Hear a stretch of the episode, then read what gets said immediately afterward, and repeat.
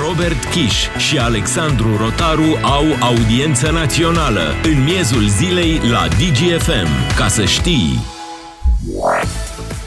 Salutare, salutare, bine v-am regăsit. Zi de mare sărbătoare astăzi în uh, țara românească, Muntenia și Ardeal. De ce? Ne spune Maria Tănase în clipele ce urmează. Hai să dăm mână cu mână cei cu inima română Să învârtim ora frăției pe pământul României Iarba rea din hol de fiară Chiar dușmanii din țară Între noi să nu mai fie Decât flori și omeni Nu prea e, Robert Chiș, salutare, bine te-am regăsit. Salutare, Alex, salutare tuturor! Și pă, la mulți ani, că putem spune și astăzi la mulți ani românilor cu ocazia sărbătoririi Zilei Unirii Principatelor Române. 1859, un uh, moment care a deschis calea unirii principatelor pentru că aceasta, de fapt și de drept, s-a înfăptuit abia spre 1863. E cu siguranță momentul de glorie a inteligenței, diplomației și perspicacității românilor din acele vremuri. Oameni cum, nu știu, mă gândeam acum la Cogălnicianu. Cine, pe cine îl vezi tu Cogălnicianu zilelor noastre, Robert? E greu. De ce mă pui să fac asta? Nu. Ridică tacheta și mai mult. Cine e Cuza zilelor noastre? Am văzut că unii s-au autopropus așa. Au făcut, uh, au făcut unii paralele așa. Cum Cuza a făcut reforma învățământului, așa și eu cu legile educației și România educată. Nu dăm nume, nu? Nu dăm Deja, nume, nu, nu, nu dăm nume, în schimb dăm întrebări uh, în această zi, pentru că, p- din păcate, dincolo de festivism, patetism, uh, patriotism cu termen de expirare uh, extrem de redus, nu prea avem lideri care să se aplece puțin, poate că asupra ceea ce a însemnat 24 ianuarie 1859 Ei, s-au plecat, cum? S-a... Nicolae Ciucă s-a plecat peste discurs, Marcel Ciolacu s-a plecat și el Peste peste, Nicolae discurs, Ciucă, peste Claus Nicolae- Iohannis s-a plecat și el peste discurs, toți s-au plecat. Uh, Sunteți răutăcios, domnul Chiș, astăzi. Uh, Și asta pentru că nu sunt în stare niciunul dintre cei enumerați să vorbească liber. Despre... Nu știu, adică eu consider că într-un moment uh, cu o profundă însemnătate, cred că poți să memorezi cât de cât, măcar doar cât să te uiți din când în când să arunci un ochi peste discurs, peste niște foi, ca să ai așa o linie în mare a discursului pe care îl ții unor oameni. Nu să-l citești cap, coadă, Bun. cu ochii într-o foaie. Eu aici uh, merg uh, pe mâna clasicilor în ceea ce privește scrierea discursurilor și uh, mă gândesc la probabil unul dintre cei mai mari autori care spunea în felul următor. Cel mai bun discurs spontan este discursul pregătit cu două luni înainte. E vorba de marele Mark Twain, dar nu prea avem noi Mark Twain uh, ai literaturii Bine, onești. vorbind. discursul și modul în care comunică public cred că e una dintre micile probleme, deși e cea mai vizibilă, probabil. Cea mai zgârietoare pe ureche. probleme macină liderii politici și uh, clasa politică de la București în timpurile noastre, iată, la Întrebarea- peste 160 de ani distanță. Întrebarea pentru voi, uh, dragii noștri ascultători, dacă ar uh, învia Cuza așa pentru o zi, cam cum credeți, ce părere ar avea Cuza despre România anului 2023? Ar fi mândru Cuza de România de astăzi? Și a doua întrebare este și mai interesant. A fost un om profund vizionar, Robert Cuza. Și Nu Robert Cuza. și, și oarecum uh, independent, așa, am avut un soi de independență politică, deși a fost susținut de majorități, evident. Uh, și a doua întrebare este dacă, nu știu, Cuza în zilele noastre, cum spune Alex, uh, ar învia pentru o zi, în ce partid politic credeți că s-ar înscrie? Sau, și mai, și mai bună întrebarea, dacă ar fi fost actualele partide la momentul 1859, din care partid politic ar fi făcut parte Alexandru Ioan Cuza? Răspunsurile voastre pe 0774 601 601, numărul de WhatsApp. În a doua parte a emisiunii, care de, fi- ca de fiecare dată discutăm cu voi la 031 400 2929. E o dilemă la care așteptăm răspunsurile voastre. Reiterăm uh, întrebările de astăzi. Ar fi mândru Cuza de uh, unde se află România și a doua întrebare uh, mai uh, contondentă așa puțin e uh, în ce partid ar fi fost Cuza poate că sau dacă ar fi fost astăzi sau dacă ar fi fost partidele de astăzi în 1859. Zic să facem apel la istorie pe care o uită de foarte multe ori politicienii noștri pentru că Dincolo de momentul uh, festival zilei, Cuza este rămas în istorie, în primul rând, pentru reformele pe care le-a făcut, uh, codul civil, codul penal, uh, înființate, înființarea universităților, unele dintre ele și prezente în ziua de astăzi, reformarea Parlamentului, adoptarea Constituției și alte reforme. Reforma agrară, foarte reforma importantă, agrară, care proprietărirea țăranilor. Știi, e, e foarte interesant cum reforma agrară a lui Cuza a fost făcută punându-și întreaga biserică în cap, și iar acum îi vedem pe... întreaga clasă boierească din care Cuza cumva făcea, făcea parte, parte, pentru că de acolo venea. Dar uite, mie cel mai mult mi-a plăcut reforma asta cu secularizarea averilor mănăstirești. mă gândeam acum la pozele la care se înghesuie să-și fac coada așa liderii politici de astăzi și de ieri. I-am văzut de la Dragnea până la, nu știu, Ciolacu și domnul Nicu și Marcel, care se înghesuie așa, să se apropie de o barbă bisericească din când în când, pentru că dă bine la public. Ion Meioniță, redactor șef Historia, este în direct în audiență națională pe DGFM, cel mai măsură cu siguranță să facă acest arc în timp ca să să folosim și noi clișee, că totuși suntem în România. Bună ziua, domnule Ion Meioniță, mulțumim că sunteți în audiență națională pe DGFM. Bună ziua, bine v-am regăsit. Domnule Ioniță, întrebarea de baraj, uh, ca să spulberăm acest mit mai ceva ca uh, răbdarea românilor când vorbește Nicolae Ciucă, de ce unirea principatelor nu este mica unire, de fapt? De ce nu e mică? Unire, dar uh, Aș vrea să răspund mai înainte și la întrebarea legată de Cuza, dacă ar fi mândru de România de astăzi. Și eu cred că ar fi foarte mândru. Pentru că România de astăzi îndeplinește cam ceea ce și-ar fi dorit și Cuza pentru România de atunci. Pentru că să nu uităm Cuza, nu numai el, întreaga partidă unionistă, susținătorii lui sunt cei care au adus pe harta europeană un stat care se numește România. Înainte nu exista un stat să se cheamă România. Da. În urma unirii și a inteligenței clasei politice de atunci, a partidei unioniste, a apărut, a fost posibilă să apară statul România. Uh, și cred că de aici trebuie să pornim un stat România pe care Cuza l-a vrut integrat în Europa. Uh, a vrut să-l modernizeze, a vrut să-l aducă la standarde europene, cum am zice noi astăzi și de aceea cred că uh, ar, fi, uh, ar fi mulțumit dacă ar vedea România de astăzi. Uh, într-adevăr, în mare măsură, uh, aceste idealuri fiind, uh, fiind uh, îndeplinite, o Românie modernă, într-adevăr integrată europeană astăzi, fără să trecem cu vederea și lucrurile care nu, pe care nu le-am reușit să, să le îndeplinim, Bun. bineînțeles. Dar privind istoric, cred că da, cred din punct de vedere istoric, da, ar fi... Ar fi Revenim mulțumit. imediat și la a doua întrebare, dar îmi sar în ochi imagini de la momentul festiv, nu? Așa îi spune toată lumea de la ea și era aliniată următoarea triadă în uh, marginea scenei, domnul George Simion, liderul unui partid extremist cu valori anti-UE și anti-NATO, urmat de domnul președinte al Consiliului Județean Costel Alexe, trimis în judecată pentru uh, privatizarea unei uh, companii producătoare de tablă de vreo câteva tone de tablă, urmat de primarul Iașiului, trimis în judecată pentru câteva acuze de corupere pasivă și activă prin favorizarea unor constructori imobiliari. Cu siguranță nu avem condamnări uh, în cazul celor uh, două personalități definitive. regionale definitive încă, dar mă gândeam așa, cât de simbolistică era acea triada, acea aliniere de acolo. E, după aia continuă triada cu fețe bisericești, Nicolae Ciucă și Marcel Ciolacu. Da, din păcate, ca să folosim o formă tot din popor, Că ăștia îi avem pe ăștia de filă. Ce să și la faci, cum zice ziua colegul Unirii meu. Și la ziua de alte zile naționale sau sărbători, cam cu ăștia de filă.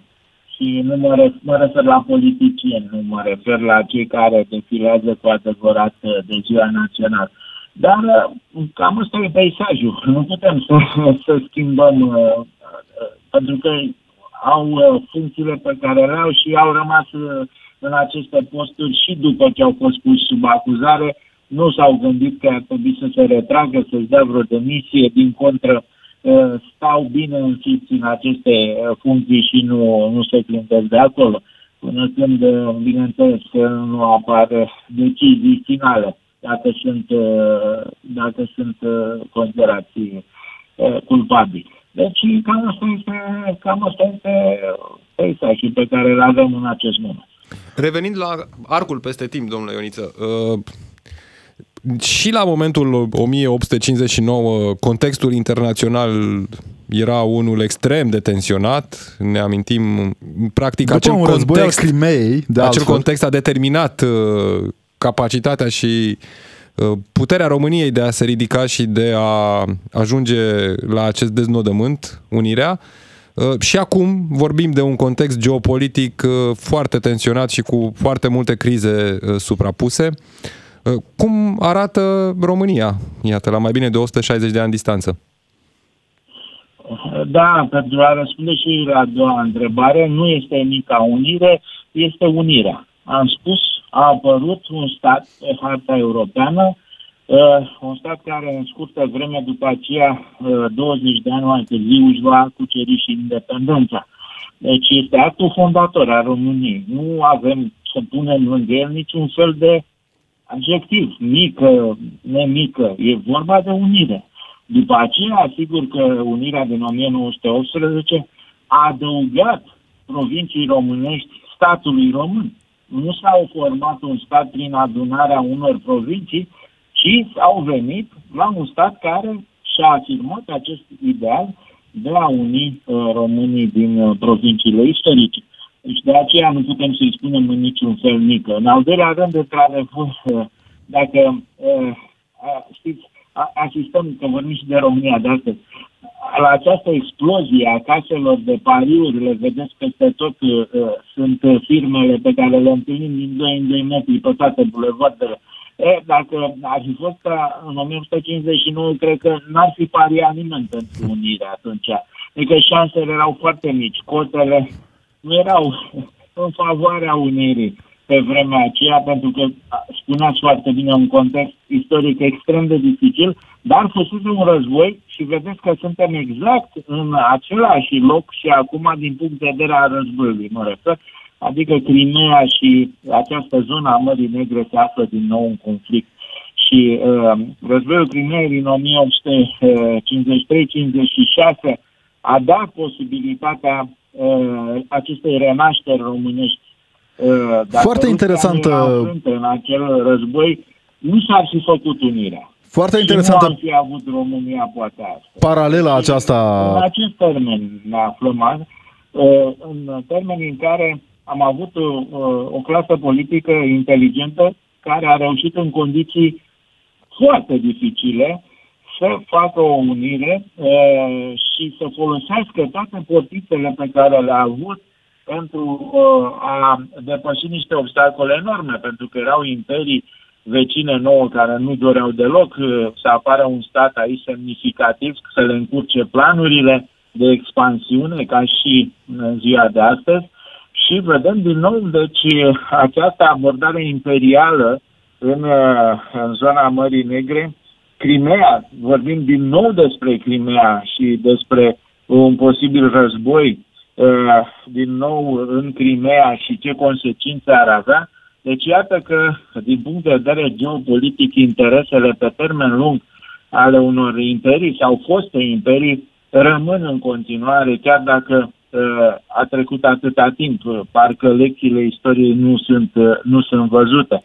Dar pentru, pentru România uh, a fost, uh, uh, a fost, această unire poate să fie văzută, păcat că nu avem autorii respectivi, și ca un film de aventuri, de spionaj, de lovituri, de contralovituri, te ține cu sufletul la gură. Dacă vezi evenimentele și cât de puțin probabil era ca Partida Unionistă să câștige, să nu uităm că uh, alegerile pentru divanul ad hoc din Moldova au fost falsificate grosolan de da. locțitorul, cel care ținea locul uh, lui Voda atunci, pentru că era numit uh, Nicolae Vogorită de către poartă, și au fost reluate. care avea ordine directe să saboteze unirea și a falsificat alegerile, pentru ca Partida Unionistă să nu câștige majoritatea și nu să nu ajungă să facă unirea. Mai mult, și în București... A fost un întreg uh, roman de spionaj cu... Uh, au pus mâna unioniștii pe scrisorile secrete ale acestui Calmaca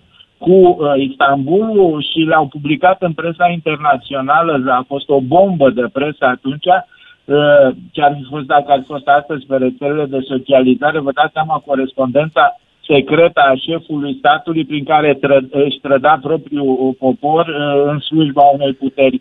Uh, da, și în străine. București... Deci, ține și cu sufletul la gură și este uluitor cum acești oameni au reușit să folosească împrejurările potrivnice până la urmă în favoarea lor și să facă această... Și în București, domnule Ioniță, ci că dacă nu ar fi fost cei 10.000 de oameni aduși în fața dealului Patriarhiei, votul ar fi fost poate că altul. Vă dați seama, vedeți, vorbim despre ce se întâmplă astăzi și despre orgolii și fiecare politician care își dorește să ajungă la putere. Și atunci erau familii întregi de, de domnitori care dăduseră domnitori, care fuseseră la cârma țărilor române, unii dintre ei nu vreau să renunțe la aceste uh, puteri și nu vreau să renunțe la ideea de visul de a deveni domn. Unii lucrau pe față, pe ascuns, ascuns cu Imperiul Țarist, cu Imperiul Otoman, încercau să submineze uh, progresul uh, acesta extraordinar care, care l-a adus unirea.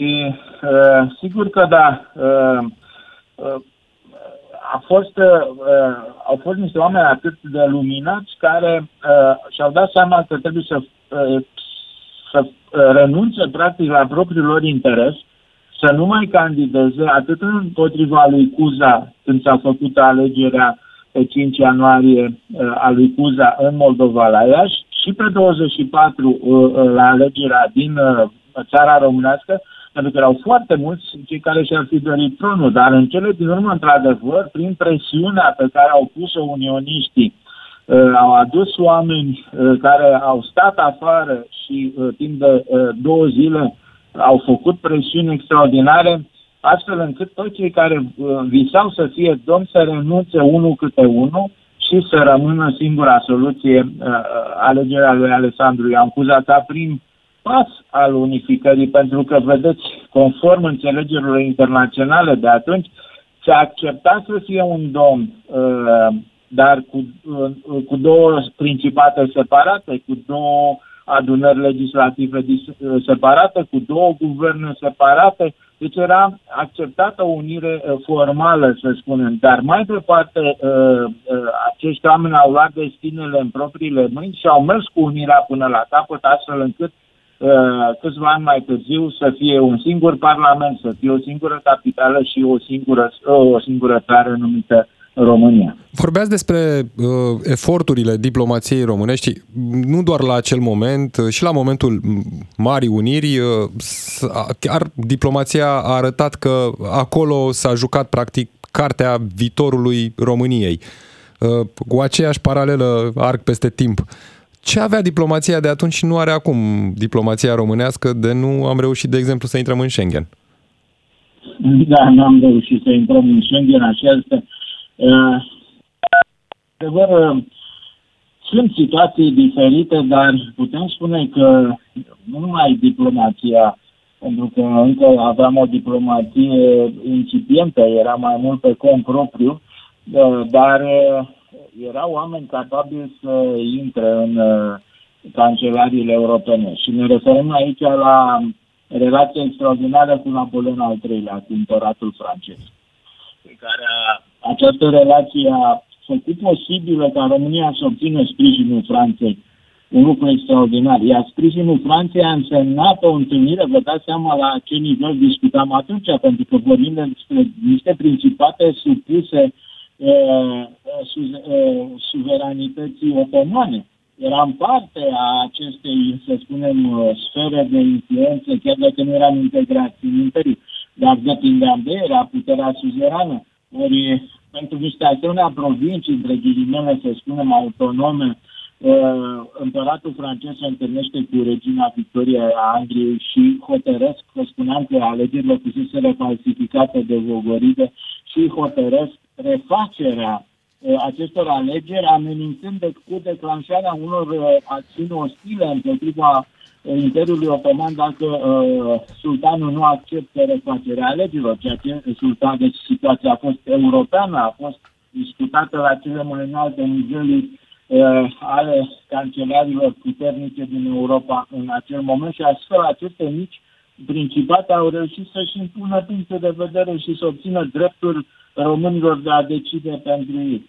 Uh, da, acum suntem într-o situație cu totul diferită, suntem membri ai Uniunii Europene, uh, membri egali. Cred că aici ne lipsește ceva, modul în care ne raportăm la noi înșine. Și e vorba și despre societate. Vedeți, noi avem darul ăsta să spunem, nu merge, domnule, nimic în România, e cel mai rău aici. Nu, nu e adevărat, nu, nu mai este, să spunem, această situație valabilă s-au schimbat destul de multe, dar mentalitatea rămâne și rămâi cumva la ideea că ești la periferie și că nu ai un cuvânt de spus. Nu, uh, nu mai este valabil așa. Trebuie să ne asumăm rolul și să jucăm în continuare uh, cărțile pe care le avem, care sunt mult mai uh, puternice și mai solide decât le avea un stat care a încercat să se formeze Uh, în 1959, dar iată ce uh, clasă politică, nu în întregime, evident, era și atunci corupție, erau interese străine, erau oameni care lucrau în favoarea propriilor interese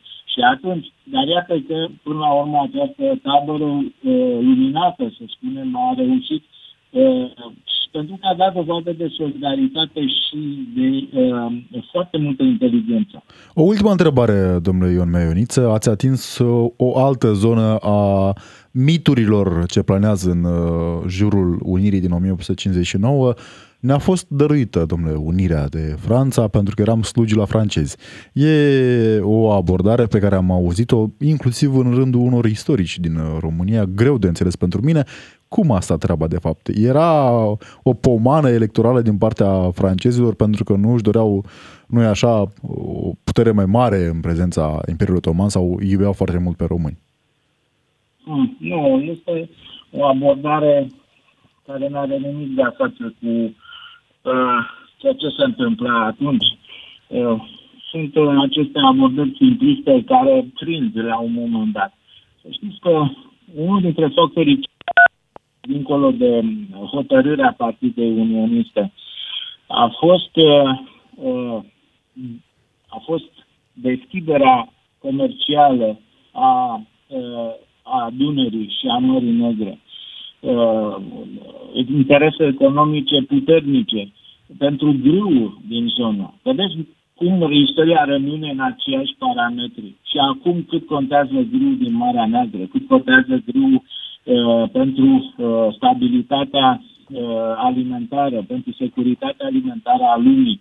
Când a fost pus în privești comerțul cu prime din bazinul Mării Negre, exporturile ucrainene, imediat s-a simțit la nivel mondial o criză a alimentelor, o scumpire a prețurilor. Și aici contează foarte mult România, evident, un mare exportator din Uniunea Europeană, al doilea după Franța. Ori și atunci acest lucru a contat enorm pentru că uh, românii, uh, proprietarii din România au început să vândă acest grâu uh, pe piețele internaționale, au început să apară bani în România. Deci este un motor, un motor al dezvoltării care a dus până la urmă și la obținerea uh, unirii. Deci a contat foarte mult și acest aspect, să spunem, uh, geoeconomic, geopolitic, bineînțeles, concurența dintre marile imperii de atunci, marile puteri, și voința uh, românilor de atunci, care, vedeți, au făcut presiuni pe toate canalele, fiecare a făcut ce a putut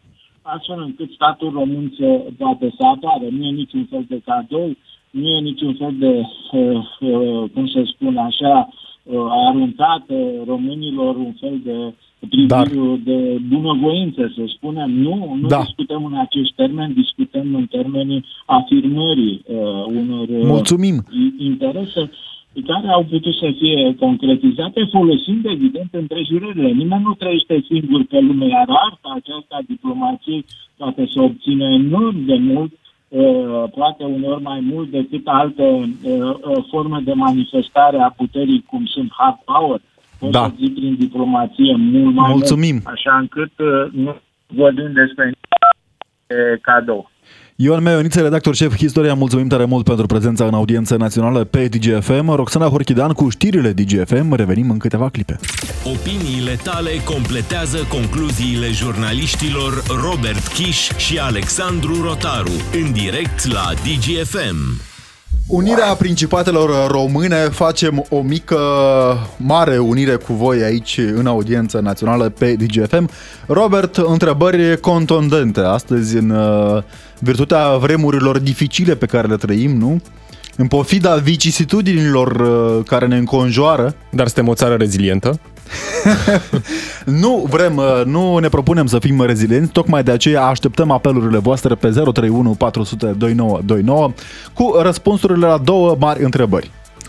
Prima întrebare, dacă, de fapt, ce ar spune Alexandru Ioan Cuza dacă ar învia pentru o zi și ar vedea România din 2023? Și a doua întrebare, din ce partid credeți că ar face parte Alexandru Ioan Cuza? Ne-a scris lumea pe WhatsApp la 0774 601 601. Ne spune cineva că Salutare, cred că s-ar sinucide fără să stea pe gânduri. Oh, oh, nu, nu încurajăm. Al nu. doilea mesaj despre un astfel de ger de suicid. Nu, nu. E, putea să fie mult mai rău. Oricând e loc de mai rău. Optimi, chintesența românismului, Robert, tocmai ce ai fost. Altcineva ne scrie că nu ar fi mândru cu uza de România de astăzi. Toți bugetarii din România de azi fură, medicii, profesori, iarnaf, poliție, parlamentar, guvernanți, nu este chiar așa. mică, toți bugetari. Da, generalizarea, adică... Nu, nu este chiar așa. Nu este chiar așa. Știm bugetari de înaltă calitate care fac din această țară o țară funcțională încă, pentru că dacă nu ar fi eșalonul 2, cum le spun politicienii, eșalonul 3, a celor funcționari care știu cum lucrează un sistem, o, o garnitură a statului, sunt convins că lucrurile ar fi stat mult, mult mai rău. Sunt însă și situații punctuale, destul de multe din nefericire în care astfel de lucruri se întâmplă la toate nivelurile până la urmă, pentru că recent uh, au Cazul din Iași, despre... spre exemplu, care exact, a fost exact. halucinant. 031 400 2929, numărul de telefon unde așteptăm apelurile voastre.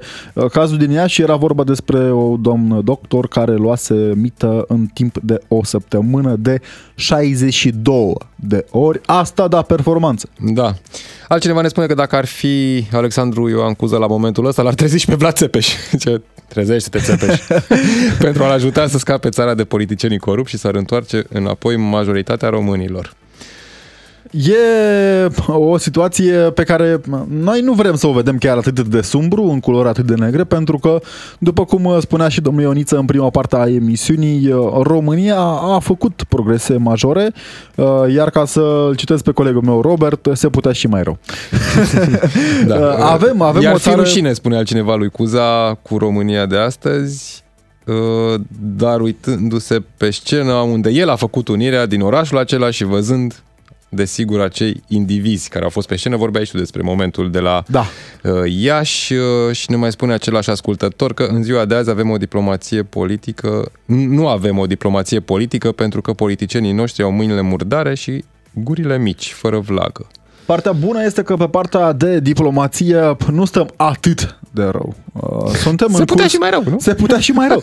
Suntem în curs uh, de aderare la OPCE, uh, suntem în curs de aderare, OCDE, pardon, am, uite, vezi, dacă sunt multe.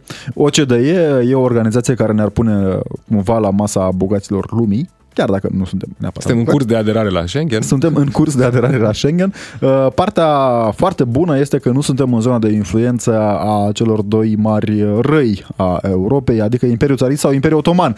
Ambele transformate în timp într-un imperiu care se vrea imperiu, țarist, și într-un imperiu care se vrea imperiu, adică otoman. Uh, Vedem uh, arcul în timp făcut, adică se putea să fim ca în cazul Federației Ruse și a Turciei, care revin la valorile de odinioară, adică mai un gulag, mai un împușcat pe stradă, mai un oligarh împ- împins de la geam în cazul Federației Ruse sau mai o revenire la islam într-o formă brută, uh, cu limitarea drepturilor pentru femei și cu uh, ridicarea de pe stradă a celor care se opun președintelui Recep Erdogan. Da, lumea merge înainte, uite. Da, da, da. Uh, Partea mai puțin bună este că suntem tot la aceeași margine de imperiu, pentru că nu avem cum să ne luăm țara în spate și să fugim mai spre vestul Europei. Poate că din fericire. Altcineva ne spune că Alexandru Iarcuza ar chema moldovenii acasă și ar forma un partid al moldovenilor. Bă, nu mă înscriu. nu, nu vreau să fac parte din partide secesioniste, domnule. Mie îmi place partea asta de unire. De ce? Uh, Că e un partid al moldovenilor din România. Și tu PMR. faci al Partidul Moldovenilor Liberali. Partidul Liberal al Moldovenilor, ca să nu vreau să dăm acronime pe post. Ne-a sunat Benone pe 031 400 2929. Salutare moldovene! Salutare și la mulți ani tuturor La mulți românilor ani. care se bucură de această frumoasă realizare a poporului nostru. Uh, ideea e următoarea. Alexandru Ancuza a fost uh, rodul unor înțelegeri politice, Da, a guvernat ca urmare a acestui rod, a acelei clase politice de la acea vreme, a obținut uh, recunoașterea porții ca unire a principatelor. Discutăm de principate, nu de România. Iar uh, astăzi suntem în aceeași situație în care trebuie să fim recunoscuți. Ba de unul, ba de altul. E foarte interesantă această politică, dar era... Păi se perioada mai, în love- care se mai se- lovesc de noi câte unul, câte altul, când Da, ba da, printr-un Consiliu era Jai, acea ba printr-un perioadă- Consiliu de Ministri, se mai lovesc așa de noi. acea Sau perioadă- cine- de bode. Da, acea perioadă era o perioadă a unirii în toată Europa.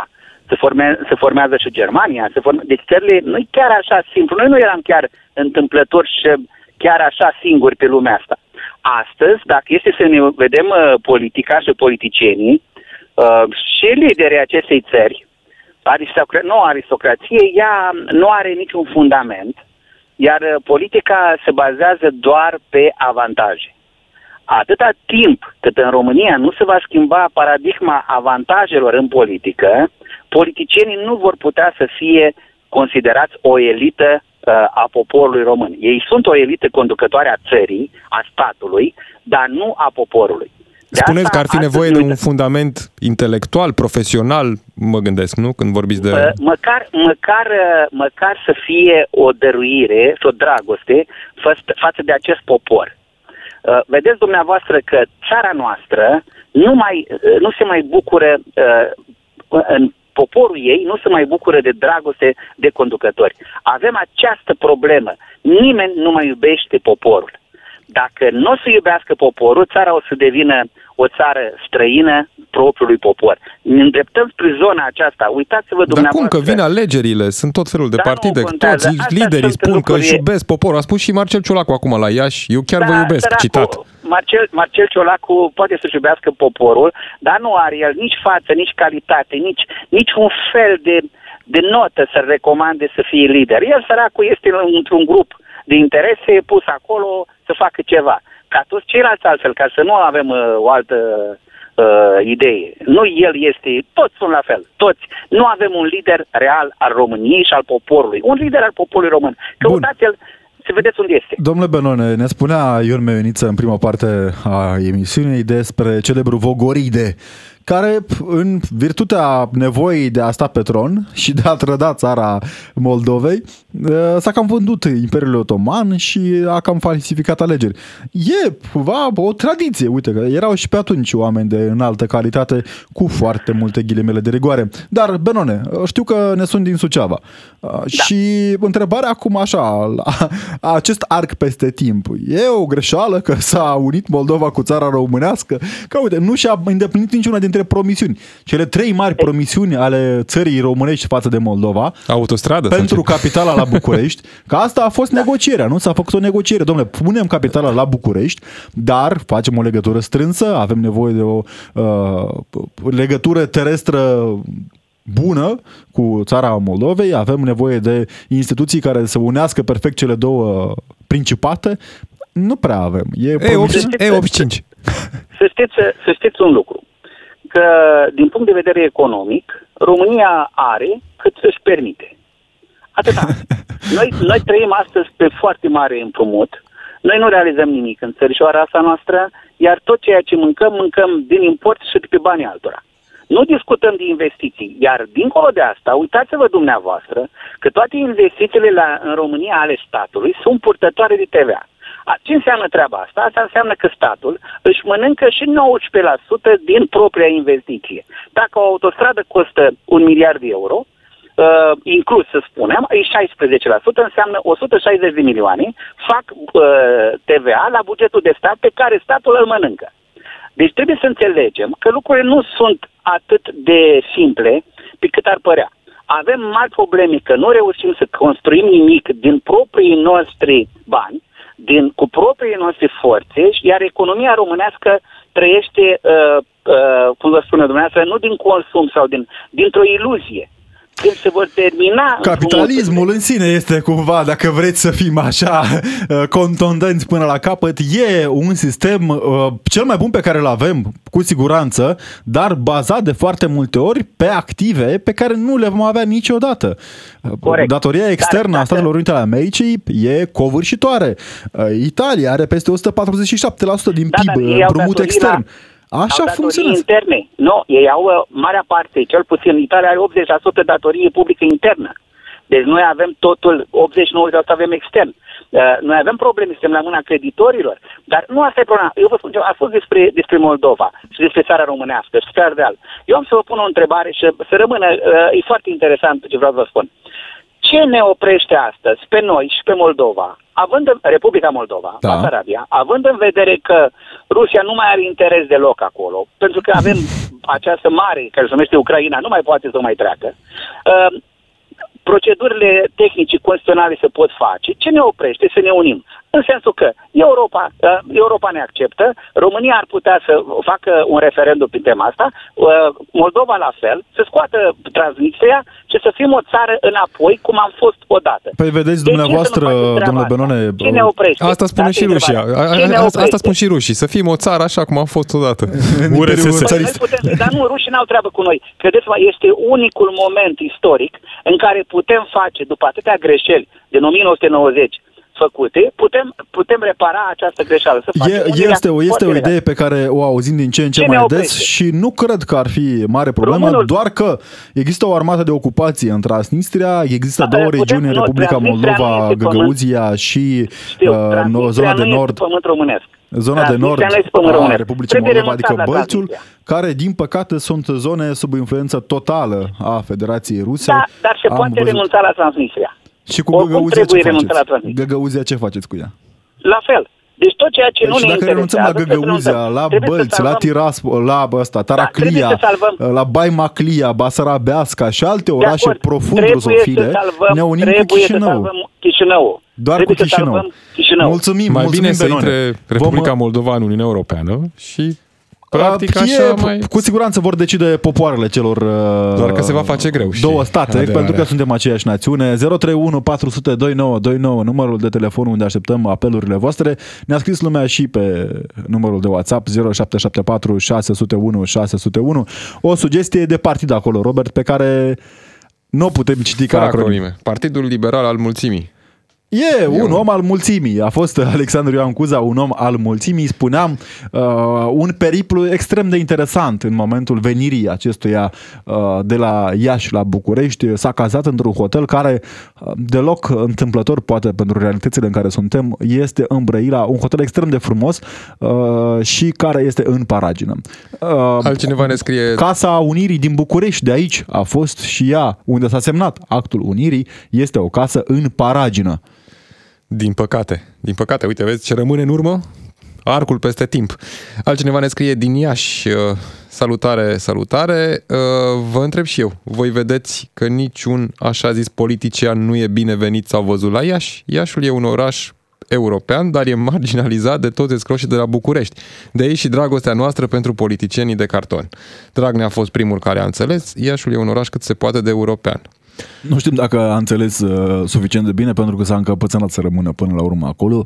Uh, întrebarea este cum se întâmplă că și liderii locali de la Iași sunt puțin așa Cu probleme. iubiți de anchetatori. Și uite, un 031 alt, uh, 400 2929 așteptăm apelurile voastre. Întrebarea momentului e ce ar zice Cuza dacă ar apărea acum?